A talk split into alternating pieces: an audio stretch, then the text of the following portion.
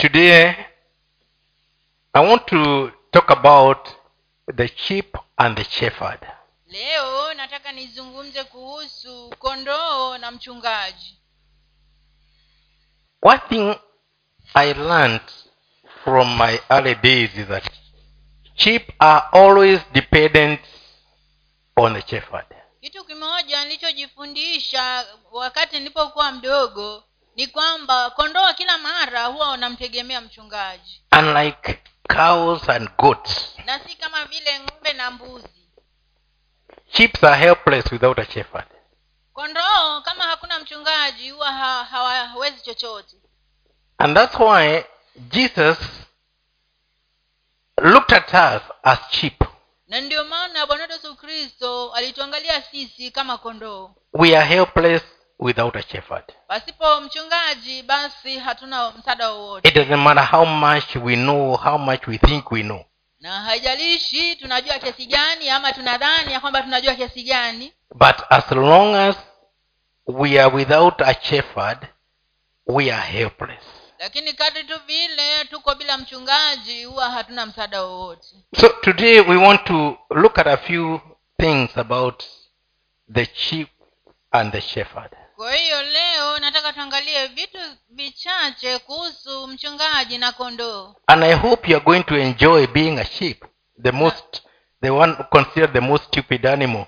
Natumaini kwamba utaenda kufurahikia ukiitwa kondoo kondoo ambaye anaonekana kama ni mnyama ambaye ha, people presume that it is the most stupid. Yaani wanamwona kama ni mnyama mwingine mpumbavu sana. But what i know it is the meekest. Lakini kile najua kondoo ni mnyama mwingine ambaye ni mnyenyekevu sana.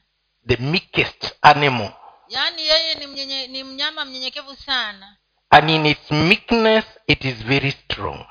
Na katika ule unyenyekevu wake basi hivyo ndivyo anavyokuwa mwenye nguvu. In the in its meekness it is very wise. Katika ule unyenyekevu wake bado ni mwenye hekima sana. Because it depends on the strength and the wisdom of the shepherd. Maana yeye anategemea ile nguvu na hekima ya yule mchungaji. So when we depend on the wisdom and the strength of jesus christ we are strong. kwa hiyo tunapotegemea hekima na nguvu ya bwana wetu yesu kristo basi sisi tuko na nguvu. Amen. Amen. In him we live. Katika yeye tunaishi. In him we walk. Katika yeye tunatembea. In him we have our being na katika yeye tuko na utu wetu. tuko na utu wetu. Amen. Amen. So are you a good sheep? Sasa wewe je ni kondoo mzuri? I know people don't like to be called sheep. Najua watu hawapendi kuitwa kondoo. But this is this is a this this is a a a, a, a, syn- i don't know. What do you call it? What what term do we use it is not a synonym it is a is it an acronym or what we call it? Yani ni mfano. Ni mfano wa kile ambacho kinaashiria utu wetu. But sikumaanisha unabadilika unakuwa kondoo.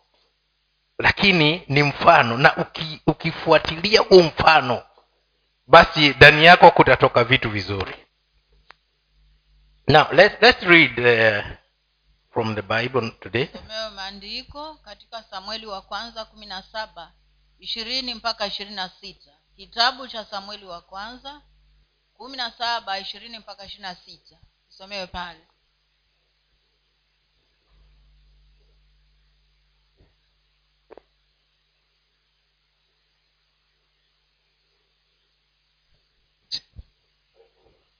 kitabu cha samueli wa kwanza kumi na saba ishirini hadi ishirini na sita. Daudi akaondoka asubuhi na mapema akawaacha kondoo pamoja na mchungaji. Akavitwaa vitu vile akaenda kama yese alivyomwamuru. Akafika penye magari wakati lile jeshi walipokuwa wakitoka kwenda kupigana wakipiga kelele za vita nao waisraeli na wafilisti wakajipanga jeshi hili likakabili jeshi hili. Basi daudi akaviacha vile vyombo vyake katika mko, mkono wa mlinda vyombo. Akalikimbilia jeshi akafika akawasalimu ndugu zake. Hata alipokuwa akisema nao kumbe yule shujaa alitokea yule mfilisti wa gadhi jina lake goliath. Akitoka katika jeshi la wafilisti akasema maneno yale yale naye daudi akayasikia. Na watu wote wa israeli walipomwona yule mtu wakakimbia wakaogopa sana. Watu wa israeli wakasema je mmemwona mtu huyu aliyepanda huko? Hakika ametokea ili awatukane israeli. Basi itakuwa mtu yule atakayemuua. Mfalme atamtajirisha kwa utajiri mwingi naye atamwoza binti yake na kuifanya mbari ya baba yake kuwa huru katika israeli. 26 daudi akaongea na watu waliosimama karibu akisema je atafanyiwaje yeye atakayemuua mfilisti huyu na kuwaondolea israeli aibu hii? Maana mfilisti huyu asiyetahiriwa ni nani hata amtu, awatukane majeshi ya mungu aliye hai? Now, we are looking at David, a young boy who was living his life looking after sheep. tunamwangalia daudi ambaye ni kijana mdogo ambaye alikuwa anaishi maisha yake kwa kuangalia kondoo Uh, ni kushunga. kwa kuchunga kondoo If there is anything that David understood so well, kama kuna kitu ambacho daudi alikielewa vizuri sana is how to look after sheep. Ni jinsi ya kuwachunga kondoo And he was given to the sheep so much that even in his absence, he still minded the sheep.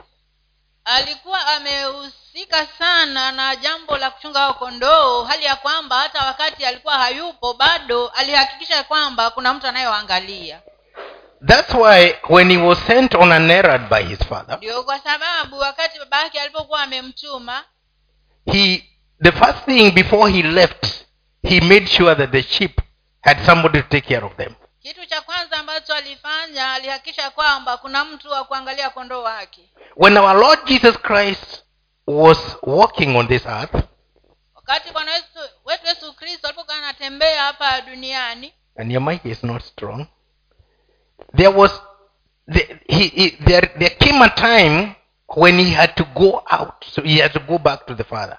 ilifika kipindi ambacho ilimbidi aweze kurudi kwa baba And when that time came, he said, It is important that I go so that my Father, I can send the helper to you.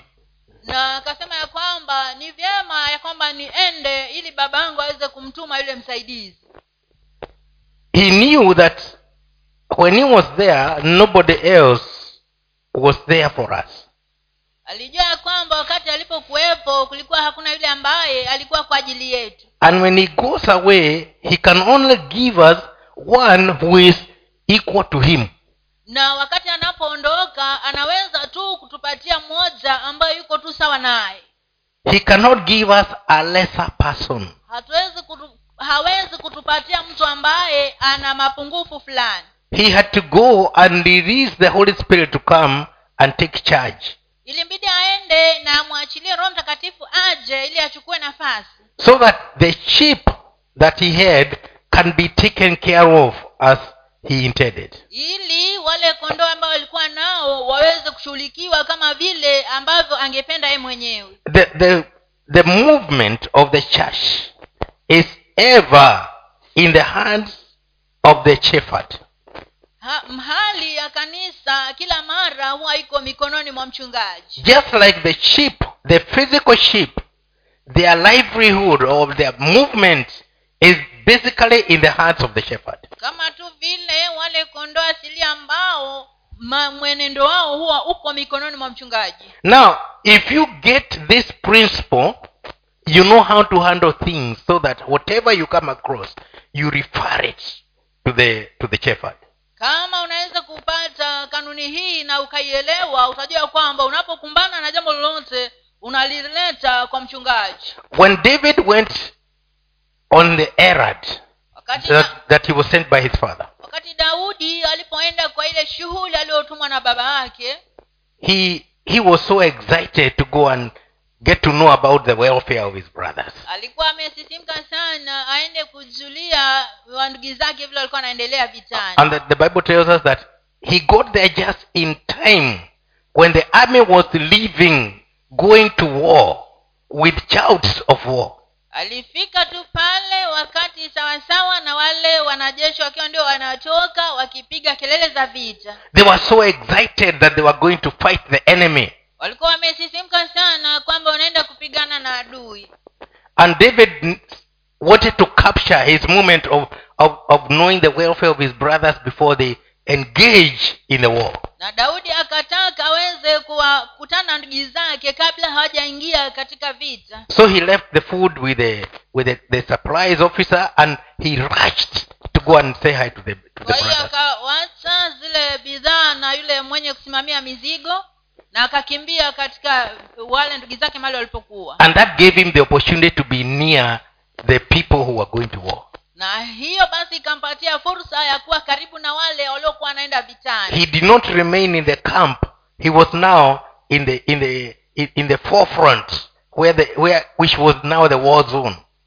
hakubaki pale katika kambi bali alienda mbele katika ule mstari wa mbele wa vita You know, if you if you if you engage, if you get to the forefront, to the front line of the battle, you get to know what the enemy is doing and how the enemy is behaving and how you can handle him. unajua unapoenda unapofika katika unapoingia katika ule mstari wa mbele wa vita hapo ndio utakapojua adui yako anajitokeza namna gani na yuko namna gani na utakabiliana naye kivipi If you really take the burden to go to the to the front line, that is in prayer and even in seeking the will of God concerning what is going on, kama kabisa utachukua huo mzigo na kuingia katika mstari wa mbele wa vita katika maombi ama katika kutafuta uso wa mungu kuhusu kile kinachoendelea you will know what the church is being faced with.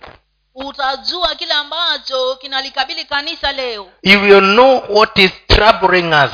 utajua ni kitu gani kinachotusumbua sisi If he had just stayed back, he could not have known what was going on when the enemy came to the front line. kama angebaki tu kule kambini hati ya wangoja wale ndugu zake hangejua yule adui alikuwa anapanga nini But as the army was going forward, the other on the other side, the the the uh, the, the the leader, the captain of the other army came forward also. kadri vile wale wanajeshi walivyokuwa wanaenda wanasonga mbele yule mkuu wa lile jeshi lingine naye akajitokeza He knew what he was made of, yeye alijijua yeye alikuwa ametengenezwa namna gani and he came and challenged this this army. na akaja akatia changamoto hawa wanajeshi wa israeli An army that did not know the the principle of the sheep and the shepherd. Jeshi ambalo halikujua kanuni hii ya mchungaji na kondoo And when they were faced with its enemy, who is a, was a very mighty man, na walipokabiliana na huyu uh, uh, uh, adui ambaye alikuwa ana, anaonekana na nguvu sana every single one of them saw themselves dead. kila mmoja wao akanyauka akajiona kwamba amekufa tayari No one saw themselves living to fight the enemy. Hakuna hata mmoja wao aliyejiona kwamba anaishi ili aende akapigana na yule adui And the, arm, the, the captain Goliath started insulting the armies of God. na yule mkuu wa jeshi la wafilisti goliathi akaanza kulitukana hilo jeshi la mungu And they all ran back. na wote wakakimbia wakajificha The way we normally do, if there is something terrible, we hide. We don't pray, we hide. Kama vile sisi kawaida huwa tunafanya kama kuna kitu kibaya badala ya kupigana tunajificha. So they, they, they, they went, they, they withdrew. Kwa hiyo wakarudi nyuma. And they stayed in a position whereby they could be safe. na wakaenda kukaa mahali ambapo wangekuwa salama. Starting with the king all the way down to the lowest in the rank. kwanzia na mfalme mwenyewe kuja chini mpaka yule wa chini kabisa But when David looked at it, lakini daudi alipoviangalia he saw himself winning the battle against this man. alijiona ye mwenyewe akishinda hiyo vita kinyume na mtu huyu we are not reading the whole story but if you continue reading you find that he he he told the enemy that he has come in the name of the lord whose army he has defied. Hatutasoma hadithi yote lakini unapoendelea kusoma utajua kwamba daudi alimwambia huyo adui ya kwamba mimi ninakujilia kwa jina la bwana ambaye jeshi lake unalitukana wewe. As i made sure that the sheep that i look after are safe so the lord is making sure that his sheep are safe. Kama vile nilivyohakikisha kwamba kondoo wangu wako salama vivyo hivyo mungu anahakisha kwamba kondoo wake hapa wako salama. This gave him the attitude of seeing himself winning before the fight started. Hiki kilimpatia ile hali ya kuziona kwamba ameshinda hata kabla vita haijaanza if you can understand that principle very well you know you are a winner and you're not going to you will not pray or go fighting without the assurance that you are a winner kama unaweza kuelewa kanuni hii basi hutaenda kupigana vita vyako kabla hakikisha kwamba utashinda. Because you have been given the victory. Maana umepewa ule ushindi tayari. Jesus said when he when the, the helper comes he will remind us of all things yesu akasema ya kwamba wakati msaidizi atakapokuja atatukumbusha vitu vyote. You already know what you what you need to know about winning the war. Tayari wewe unajua kile unachotakiwa kujua kuhusu vita. The only thing you need is to be reminded Chape, of how you are going to fight and win. Kitu cha pekee ambacho unahitaji ni kukumbushwa tu jinsi utakavyoenda kupigana hadi ushinde. The israelites had forgotten what they were made of waisraeli walikuwa wamesahau vile walivyokuwa wametengenezwa. They didn't know the source of their strength and winning. Wao hawakujua uh, chanzo cha nguvu zao na ushindi wao. Or let, let me put it rightly. They knew but they had forgotten. Yaani wao walijua lakini walikuwa wamesahau kitu hicho. And because they had forgotten they were scared of one who was was actually a nobody in front of them. Na kwa sababu walikuwa wameogofywa na walikuwa wamesahau kanuni hiyo waliogofywa sana na huyo mtu ambaye kulingana na neno la mungu halikuwa hana nguvu zozote. But the one who knew the principle of the sheep and the shepherd knew that every time you win because of the one who is behind you. Lakini alipokuja huyo anayejua kanuni hii ya mchungaji na kondoo alijua kwamba unashinda kwa sababu ya yule ambaye yuko nyuma yako. And he told this enemy you are already dead. As long as i am here you are dead.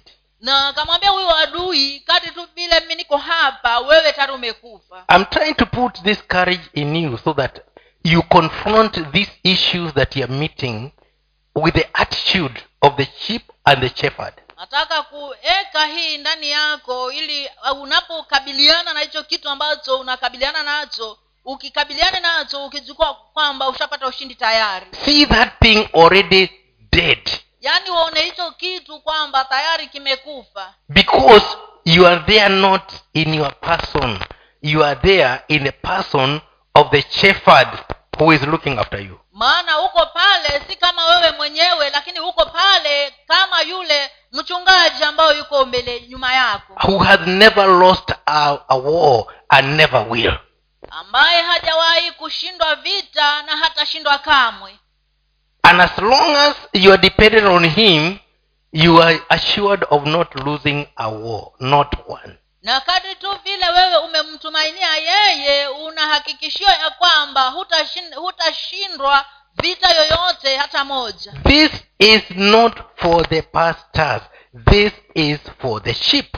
Hiki si kwa wachungaji bali hiki ni kwa ajili ya, ya kondoo. When the pastor stops becoming a sheep he loses wakati mchungaji anapoacha kuwa kondoo huwa anapoteza. Because he will do it with his strength not with the strength of the chief shepherd. Maana yeye ataenenda kwa nguvu zake mwenyewe na si kwa nguvu za mchungaji ambayo yuko nyuma yake. It is a privilege to be considered as a sheep in the in the, in the master's uh, in the master's uh, what do we call it? In the master's fold ni kitu cha kufurahisha kwa mimi kuhesabiwa kama kondoo katika uh, ile shamba ya bwana.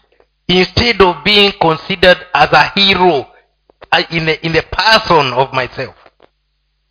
Si na si kuonekana kama shujaa. Katika utu wako wewe mwenyewe. Yaani usionekane ni wewe. Unajua kuna watu sahii wanasema "Ah, basi huyu akisimama si huyu akisimama ni yesu akisimama. Bwana asifiwe sana. Because we are, we are merely sheep dependent on him. And the minute you stop being a sheep dependent on him you can't do a thing. Maana sisi ni kondoo ambao tunamtegemea yeye. Na mara tu utakapowacha kumtegemea yeye tayari ushashindwa. And he said without me you can do nothing na nasema ya kwamba pasipo mimi huwezi kufanya chochote. And it is true we can't do anything. Na ni ukweli hatuwezi kufanya chochote pasipo yeye. Anything that needs to be done is too hard for us without him. Chochote ambacho kinahitaji kufanywa ni kigumu sana kwetu sisi pasipo yesu. Amen. Let's read on. Tusomewe sasa katika injili ya marko sita thelathini mpaka arobaini na nne injili ya marko mtakatifu mlango wa sita mstari wa thelathini mpaka arobaini na nne.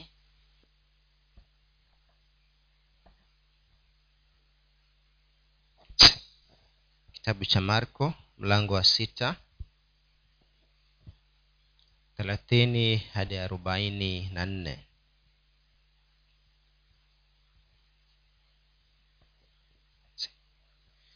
na mitume wakakusanyika mbele ya yesu wakampa habari za mambo yote waliyofanya na mambo yote waliyofundisha akawaambia njoni ninyi peke yenu kwa faraga mahali pasipokuwa na watu mkapumzike kidogo kwa sababu walikuwako watu wengi wakija wakienda hata haikuwapo nafasi ya kula.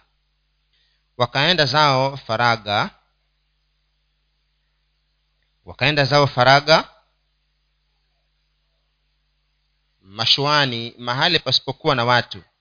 Watu wakawaona wakienda zao na wengi wakatambua wakaenda huko mbio kwa miguu toka miji yote wakatangulia kufika. Naye aliposhuka mashuani akaona mkutano mkuu akahurumia kwa sababu walikuwa kama kondoo wasio wasio na mchungaji akaanza kuwafundisha mambo mengi.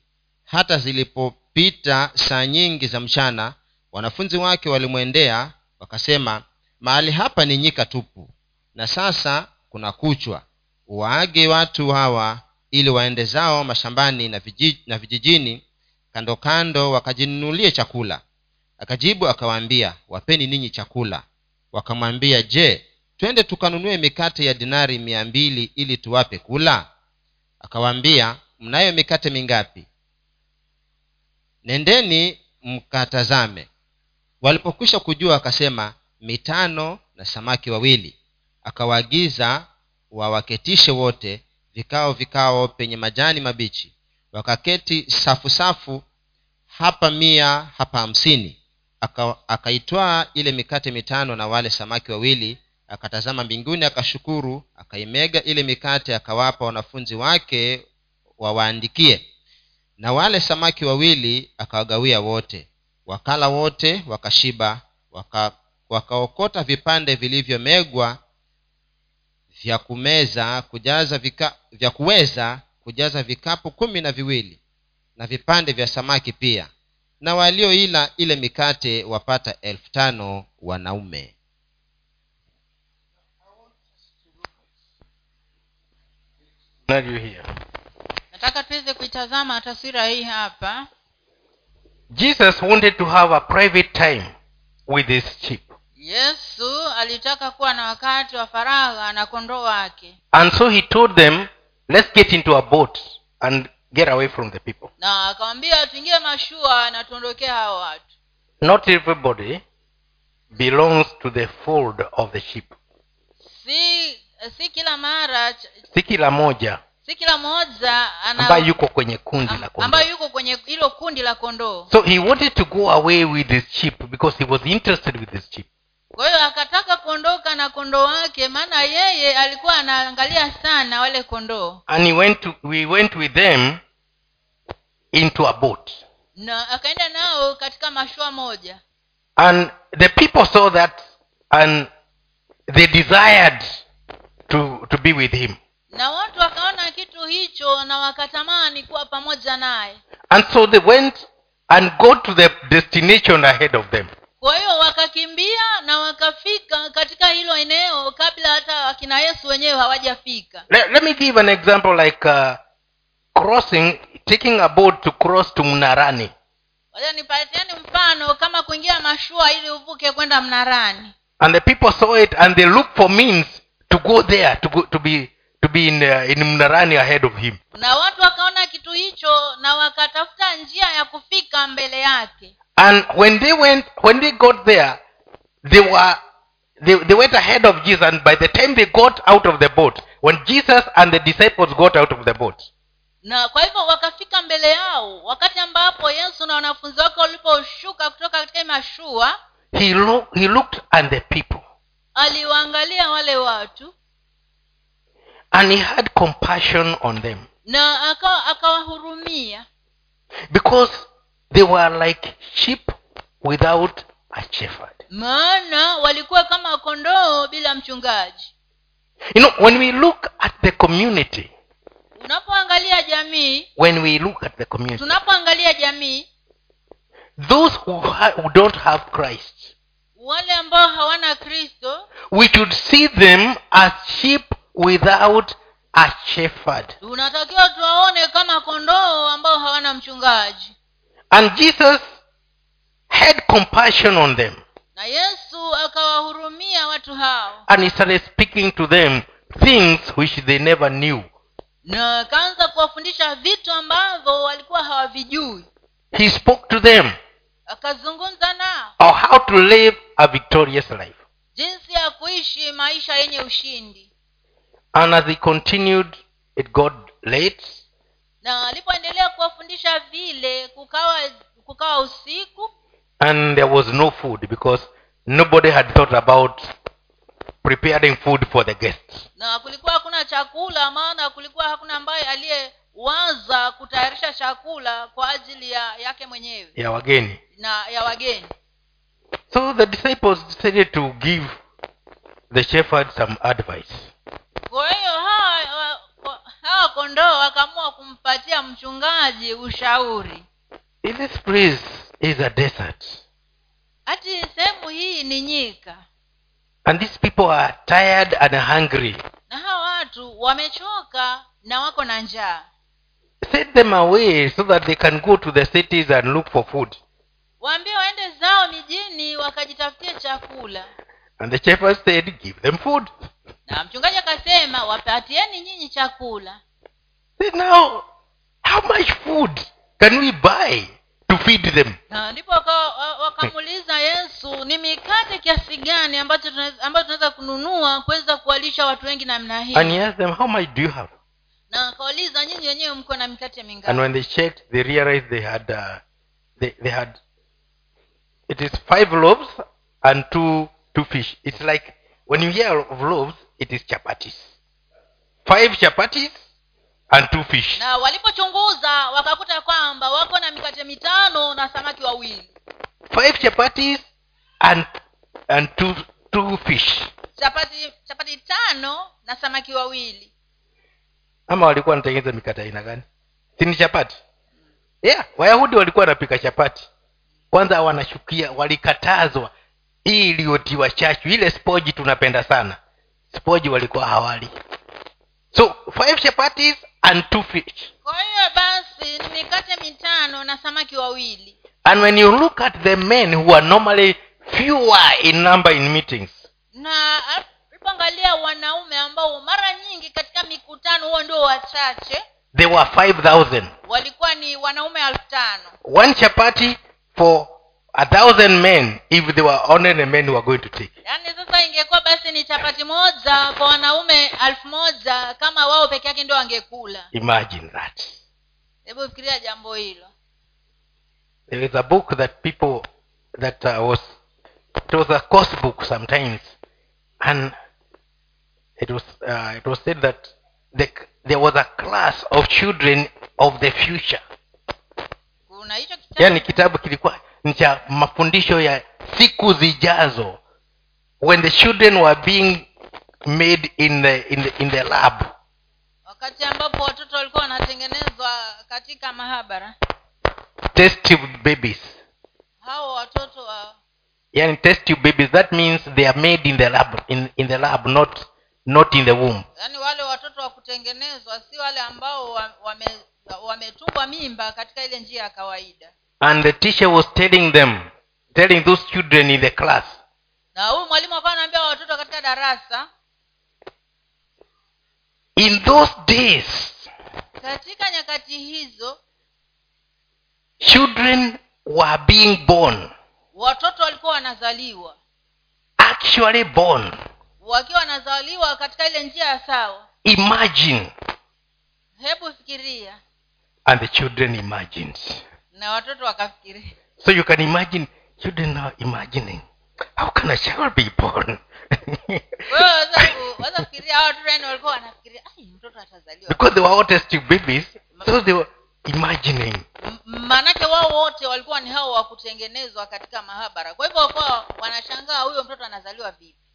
Now we can also imagine five loaves let's leave the women and the children. five five loaves for five thousand men. kwa hivyo tunaweza kufikiria pia yani hiyo hizo chapati tano chapati moja kwa ajili ya wanaume elfu moja. Imagine. Pasipo kuhesabu wanawake na watoto. But when you are behaving like a sheep following the the instructions of a shepherd. Lakini kama wewe una una unajitokeza kama kondoo ukifuata yale maagizo ya yule mchungaji it is possible. inawezekana. Because it happened in those days. Maana ilitendeka katika wakati huo. And it can happen even today. Na hata leo inaweza kutendeka. And because of the shepherd they were able to feed not only the 5000 men the more women and the children were also fed with the same food. Lakini kwa sababu ya huyu mchungaji waliweza kulisha hao wanaume elfu tano elfu tano pamoja na wanawake na watoto ambao hata ndio waliokuwa wengi hata kushinda hao wanaume. So there is nothing impossible when we take this principle of the sheep and the shepherd. Kwa hivyo hakuna kisichowezekana kama tutachukua hii a, a, hii kanuni ya kondoo na mchungaji. Because he is the one commanding everything to happen. Maana yeye ndiye anayeamrisha kila kitu kwetu sisi. All what we are doing is following instructions. Kile tunacho we are only following instructions. Sisi tunafuata tu maagizo yake. If he tells you go and feed the people you just go and you feed them. Kama amekwambia nenda ukawalishe watu wewe nenda tu na utawalisha. Tell that person he's healed and he will heal him. Ambia huyo mtu umeponywa na ataponywa. At a time like this when people are terribly scared wakati kama huu ambapo watu wameogopya sana the sheep can stand and declare the word of the shepherd. kondoo anaweza kusimama na akatangaza lile neno la mchungaji. And it will be so. Na itakuwa hivyo.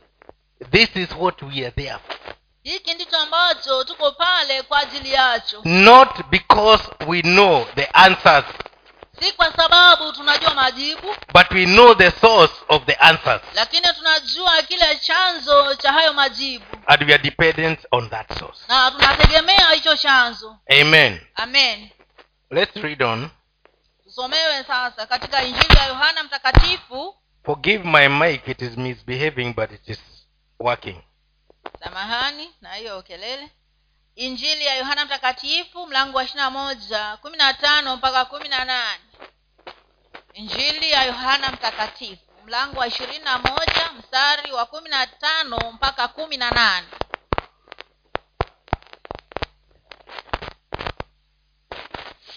Can you set it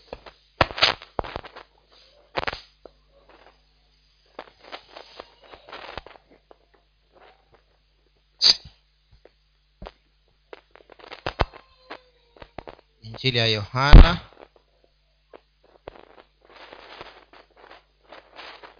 Continue, continue. mstari wa ishirini na moja mlango wa ishirini na moja sorry. Mlango wa ishirina moja kumi na tano mpaka kumi na nane. Basi walipokwisha kula yesu akamwambia simoni petro je simeoni wa yohana wewe wanipenda? Uliko hawa? Akamwambia naam bwana wewe wajua kuwa nakupenda akamwambia lisha wana kondoo wangu. Akamwambia tena mara ya pili simoni wa yohana wanipenda? Akamwambia, ndiyo bwana wewe wajua kuwa nakupenda. Akamwambia chunga kondoo zangu. Akamwambia mara ya tatu simoni wa yohana wanipenda? Petro alihuzunika kwa vile alivyomwambia mara ya tatu wanipenda. Akamwambia bwana wewe wajua yote. Wewe umetambua ya kuwa nakupenda. Yesu akamwambia lisha kondoo zangu akasema amini amini nakwambia wakati ulipokuwa kijana ulikuwa ukijifunga mwenyewe na kwenda utakako. Lakini utakapokuwa mzee utaenyosha mikono yako na mwingine atakufunga na kukuchukua usikotaka. Now we can see this principle that uh, jesus was teaching peter. Naweza kuona hiyo kanuni ambayo yesu alikuwa anamfundisha petro peter could not understand what it was all about. Petro hangeelewa hiyo yote ilikuwa inahusu nini? The three times he was asked whether he loved him. Katika zile mara tatu ambazo aliulizwa kama alimpenda yesu. And he was told if you love me then you must have compassion on the sheep that i have who don't have a shepherd ndipo akaambiwa kama unanipenda lazima uwe na huruma kwa hao kondoo ambao ni wangu ambao hawana mchungaji. You must take care of the sheep and the lambs also. Lazima uweze kuwashughulikia hao kondoo na wale watoto wao. And you must feed them. Na ni lazima uwalishe. If you apply the principle of love kama unaweza kutumia hiyo kanuni ya upendo it goes hand in hand with the principle of the sheep and the shepherd. Inaenda sawasawa na ile kanuni ya kondoo na mchungaji. So there is no way peter you can show me your love. Kwa hiyo petro hakuna vile unaweza kunionyesha upendo wako if you don't understand the sheep that are in your care kama hutaweza kuwaelewa kondoo ambao wako chini ya ulinzi wako. And now we, we are the we are the ones who are in the position of peter today. Kwa hiyo sasa sisi ndio tuko katika ile nafasi ya petro leo. After having been with him and seeing ourselves to be successful in all ways. Kama kadri yani baada ya kuwa tushakuwa naye na tukajiona kwamba tumefaulu katika kila njia now we have to see ourselves in the in the, in the position of caring for the sheep without a shepherd. Sasa ni tujione sisi wenyewe katika ile nafasi ya kuangalia wale kondoo ambao hawana mchungaji. And we must give ourselves to doing what christ did for the for the, the sheep without a shepherd. Na ni lazima tujipeane wenyewe kufanya kile ambacho yesu aliwafanyia wale kondoo waliokuwa hawana mchungaji. So today kwa hiyo leo i'm challenging you in two ways. Na kutia changamoto katika njia mbili. Dependence on christ kumtegemea kristo and also working through christ. na pia kufanya kazi katika kristo. Peter was being told now you have to do it my way. Petro akanaambiwa ni lazima ufanye sawasawa na vile ninavyokwambia if you really love me and you you are you are a friend to me. Kama kweli unanipenda na wewe ni rafiki yangu you must also do the work that i do of loving and taking care of these ni lazima pia uifanye ile kazi ninayofanya ya kuwapenda watu na and he told when you are young you could decide what you wanted to do. Na kaambia ulipokuwa ulipokuwa mdogo ungeamua kile ambacho ulitaka kufanya. Now you don't have authority to decide what to do. Sasa hauna mamlaka ya kuamua kile cha kufanya. You do what you are told. Unafanya kile ambacho umeambiwa. You will make some food at home. Utatengeneza chakula chako pale nyumbani. You will be told to make more than the share for the family utaambiwa upike nyingi kuliko ile ya ile familia yako. and take some out to the people who, who are not even members of your na uchukue sehemu nyingine upelekee wale watu ambao si wa hiyo familia yako. What do i mean? Namaanisha nini? Are you aware that there is hunger in the country today? Je unajua kwamba kuna njaa nchini leo? Not only hunger but starvation. Si njaa peke yake lakini ukosefu wa chakula so even as you are feeding kwa hiyo hata wakati unapokula you are supposed to be thinking about the next person. unatakiwa uwe unawaza kuhusu yule mtu mwingine. Is there somebody in in my locality who is sleeping hungry? Je kuna mtu hapa uh, mahali inapoishi ambaye nalala na njaa? I want to commend the disciples of jesus for one. Nataka niwapongeze wale wanafunzi wa yesu kwa jambo moja. They knew that jesus is concentrating on teaching these people. Wao walijua kwamba yesu alikuwa anashughulika tu na kuwafundisha watu. That is the work of the pastors. We just want to teach and teach and teach. hiyo ni kazi ya wachungaji wanataka tu kufundisha na kufundisha na kufundisha. But you are there you know that even though these people are being taught some of them don't have food lakini wewe uko hapo unajua kwamba hata kama watu wanafundishwa kuna wengine ambao wana chakula. So the disciples said to alert jesus "Hey, lord these guys are hungry. Kwa hivyo hawa wanafunzi wakaamua kumjulisha yesu ya kwamba hawa watu wako na njaa. You can also do the same wherever you are. Pia unaweza kufanya kitu hicho mahali popote ulipo. You can identify some people who need physical help where you are. Unaweza kutambua watu ambao wanahitaji msaada wa kuonekana mahali ulipo. Even if you are not able to you can identify hata kama huna huo uwezo lakini unaweza kuwatambua. And raise the alarm. Alafu useme. So that they can also be met with the with the with the compassion of christ. Ili wakaweze kukutaniwa na hiyo huruma ya kristo. Now if you are a sheep in the hands of a shepherd you will not see it as an impossibility. Sasa kama wewe ni kondoo mikononi mwa mchungaji hutakiwi kuona kitu hakiwezekani. You will see the possibility of it. Wewe utakuwa unaona tu uwezekano wa hicho kitu. And so you can be able to deal with it na hivyo basi unaweza kukishughulikia. by forwarding the information. Kwa kuleta ile habari mbele. Amen. Amen this is the principle of the sheep and the shepherd. Hii ndiyo kanuni ya kondoo na mchungaji. Let's move on. I, th- I hope i've not lost anybody. Tunaenda kumali we go to the next one. tunaenda sasa kwa zaburi ya ishiri na tatu moja mpaka tatu. Zaburi ya ishiri na tatu mstari wa kwanza mpaka wa tatu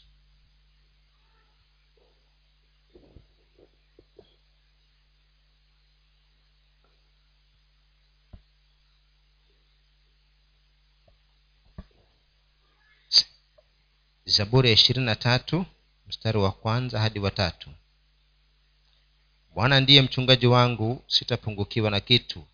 Katika malisho ya majani mabichi hunilaza kando ya maji ya utulivu huniongoza huniwisha nafsi yangu na kuniongoza katika njia za haki kwa ajili ya jina lake. Now let's go one by one.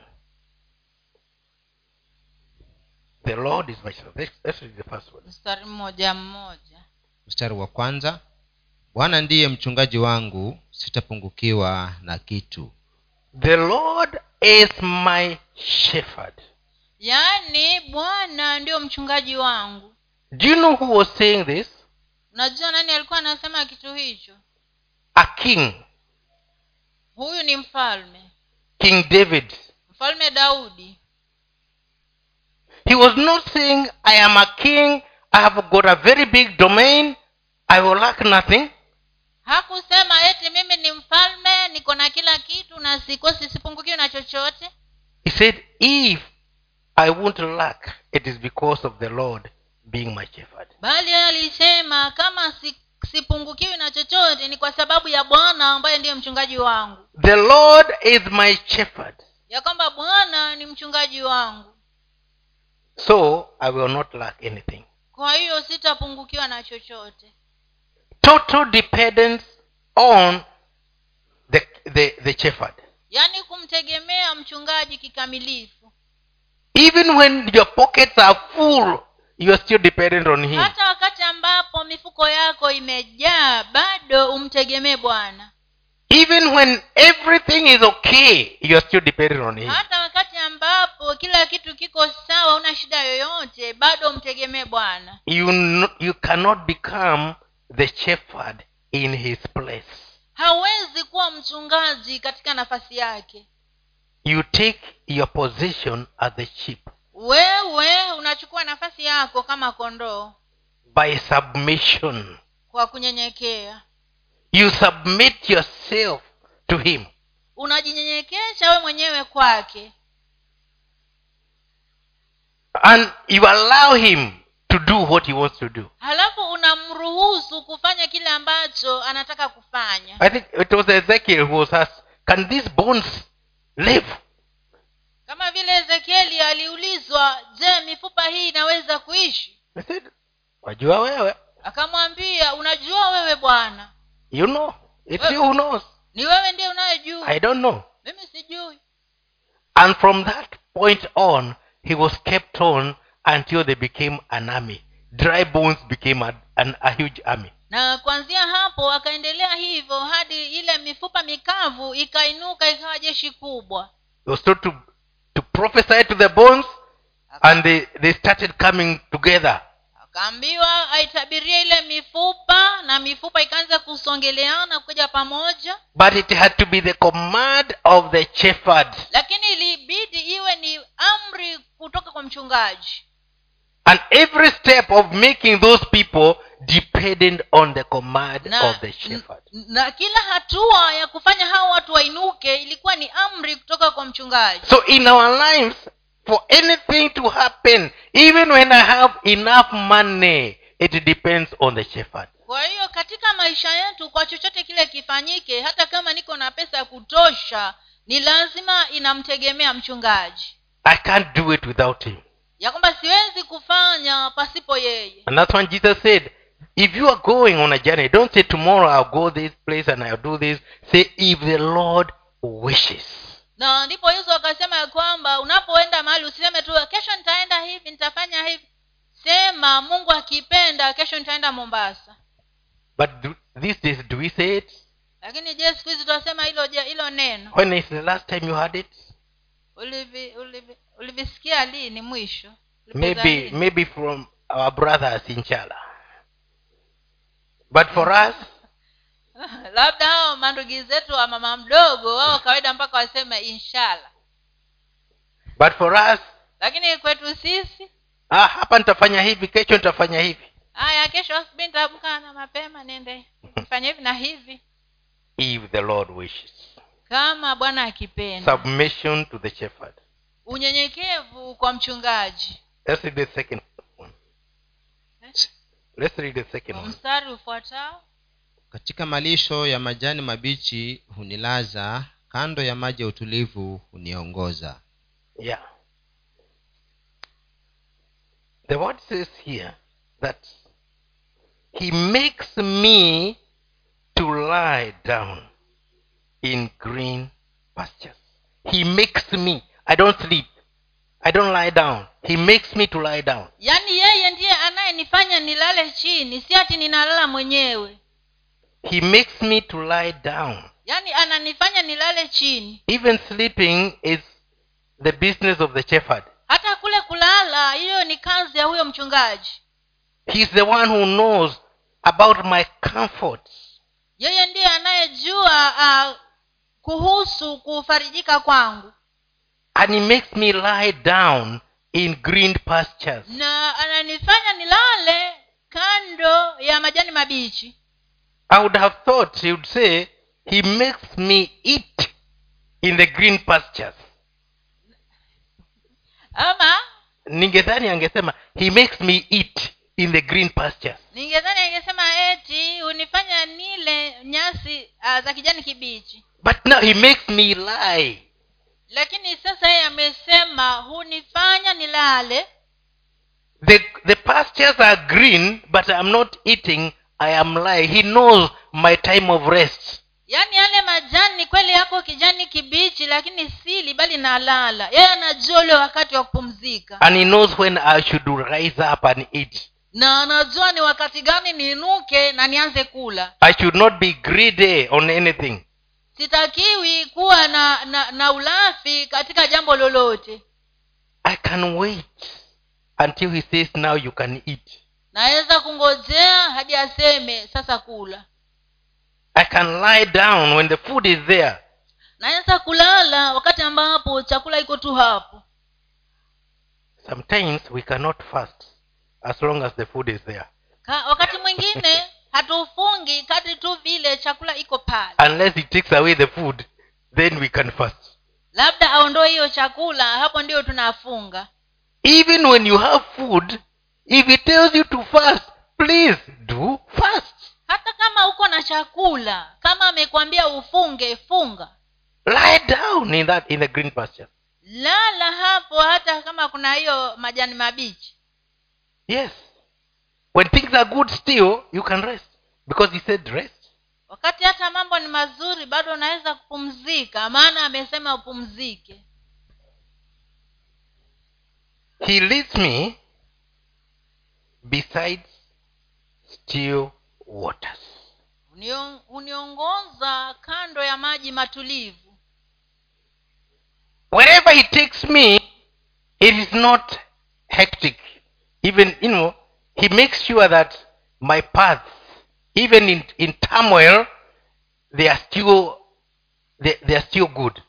Yaani anahakikisha mahali inapopitia pako salama when, when, when david was in the war zone everybody is running back. He was moving towards the enemy. Wakati daudi alipokuwa katika ilo mstari wa mbele wa vita kila mmoja alikuwa anakimbia kwenda mbali na vita lakini yeye alikuwa anakimbia kuelekea yule adui. Because the, he knew that he is being led.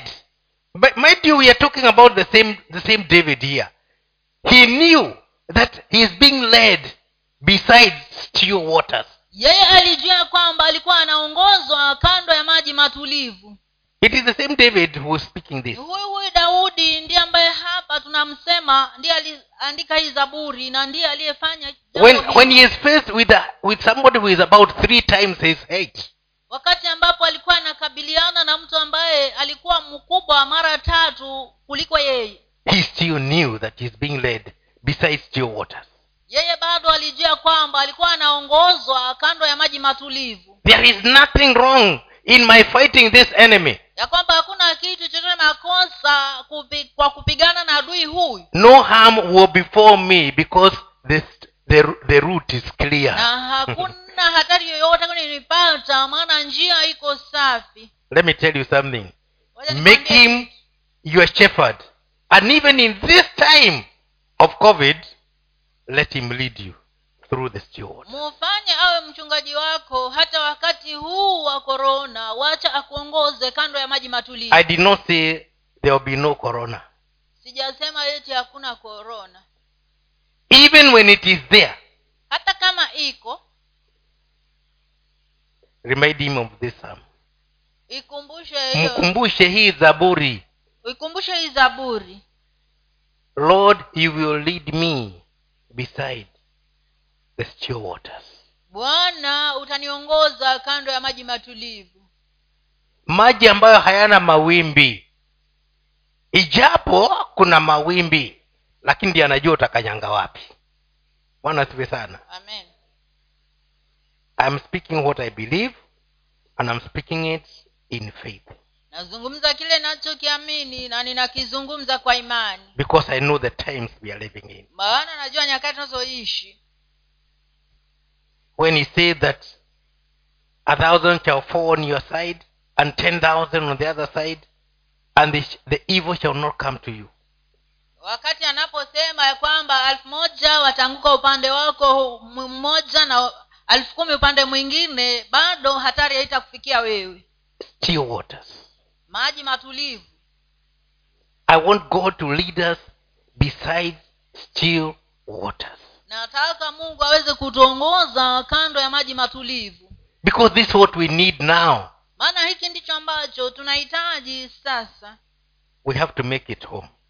Ni lazima tuweze kufika nyumbani. And i'm not, I'm not talking about going to dying i'm not i'm not talking that we have to die. I'm saying we have to be we have to be safe sisemi hata tunaweza- tunaweza- sisemi twafa nasema tunafikia malengo na azima zetu. Amen. Amen. Yeah. Let's read the third one. Mstari wa tatu. Hunihuisha nafsi yangu na kuniongoza katika njia za haki kwa ajili ya jina lake. He leads he leads me he leads oh, sorry he restores my soul. Ile thinking capacity. My thinking capacity is is restored. Imekuwa imechanganyika na mambo mengi lakini mawazo yangu sasa yanatulizwa eh? yanarudishwa katika katika mahali pasawa saa hizi wengine hawezi kukaribisha hata ndugu zao wageni inajakuwa haku "Ah, ngoja kidogo hatutakuweko mm. asije akakuletea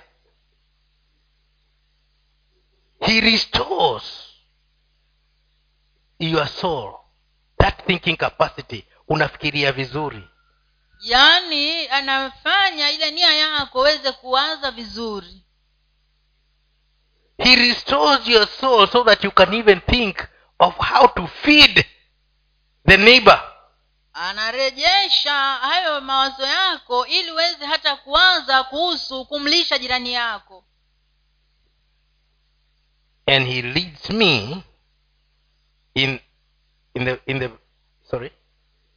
He leads me in the in the paths of righteousness for his name's na huniongoza katika njia za haki kwa ajili ya jina lake. It's not about me it's about the shepherd. Hii si mambo na mimi bali ni mambo na mchungaji. Whatever he takes me through is because of him. Chochote kile nachopitia ni kwa sababu ya yeye. Just like peter do you love me? Take care of my sheep. Kama tu vile petro akaambiwa kama unanipenda wachunge kondoo zangu. God wants to, res- to restore our souls so that we can be the people he made us to be. Mungu anataka kurejesha nafsi zetu ili tuweze kuwa wale watu anataka tuwe. When he created us we became living souls. Wakati alipo alipotuumba wakati alipotumba tukawa nafsi zilizo hai. when the, the dead the dry bones were restored. They became living souls. Wakati ile mifupa mikavu iliporejeshwa ilikuwa nafsi zilizo hai. Let us become the, the living souls whose souls have been restored by christ. Wacha tuwe zile nafsi zilizo hai ambazo zimerejeshwa na kristo. So that his name can be glorified ili jina lake likaweze kutukuzwa. Amen. Amen. What more can i tell you today? Kingine naweza kukwambia leo? Nini kingine naweza kuongeza leo? I hope ihave convinced you enough to become a sheep. Amen. And i rest my case there. Nami namalizia hapo basi. Amen. Amen. Mom even if you are going to speak you know you have to speak